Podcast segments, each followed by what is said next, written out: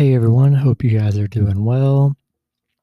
Just want to do a quick, honestly, a quick live recap of the Super Bowl between the Chiefs and the and the Bucks. What an awesome game, man! Hopefully you guys tuned in and watch. I can guarantee it didn't go how anyone would have thought it would have went.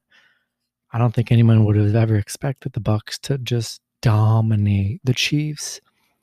I mean, you I mean, it's just unbelievable to hold the Chiefs without a touchdown. I mean, in a high powered offense with Pat Mahomes, Tyreek Hill, and Travis Kelce, I mean, this Buccaneers defense showed up.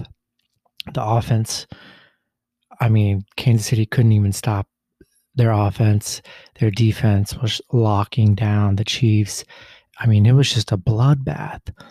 I couldn't have met and the Chiefs were three and a half point favorites too, and to get blown out like that is just insane. But I mean, I was rooting for the Bucks anyways. It was a good win for the Bucks. Tom Brady gets his seventh Super Bowl, which is insane. You know, he deserved it. They put a good team around him this year. It's amazing what they were able to do, all the weapons he was able to get.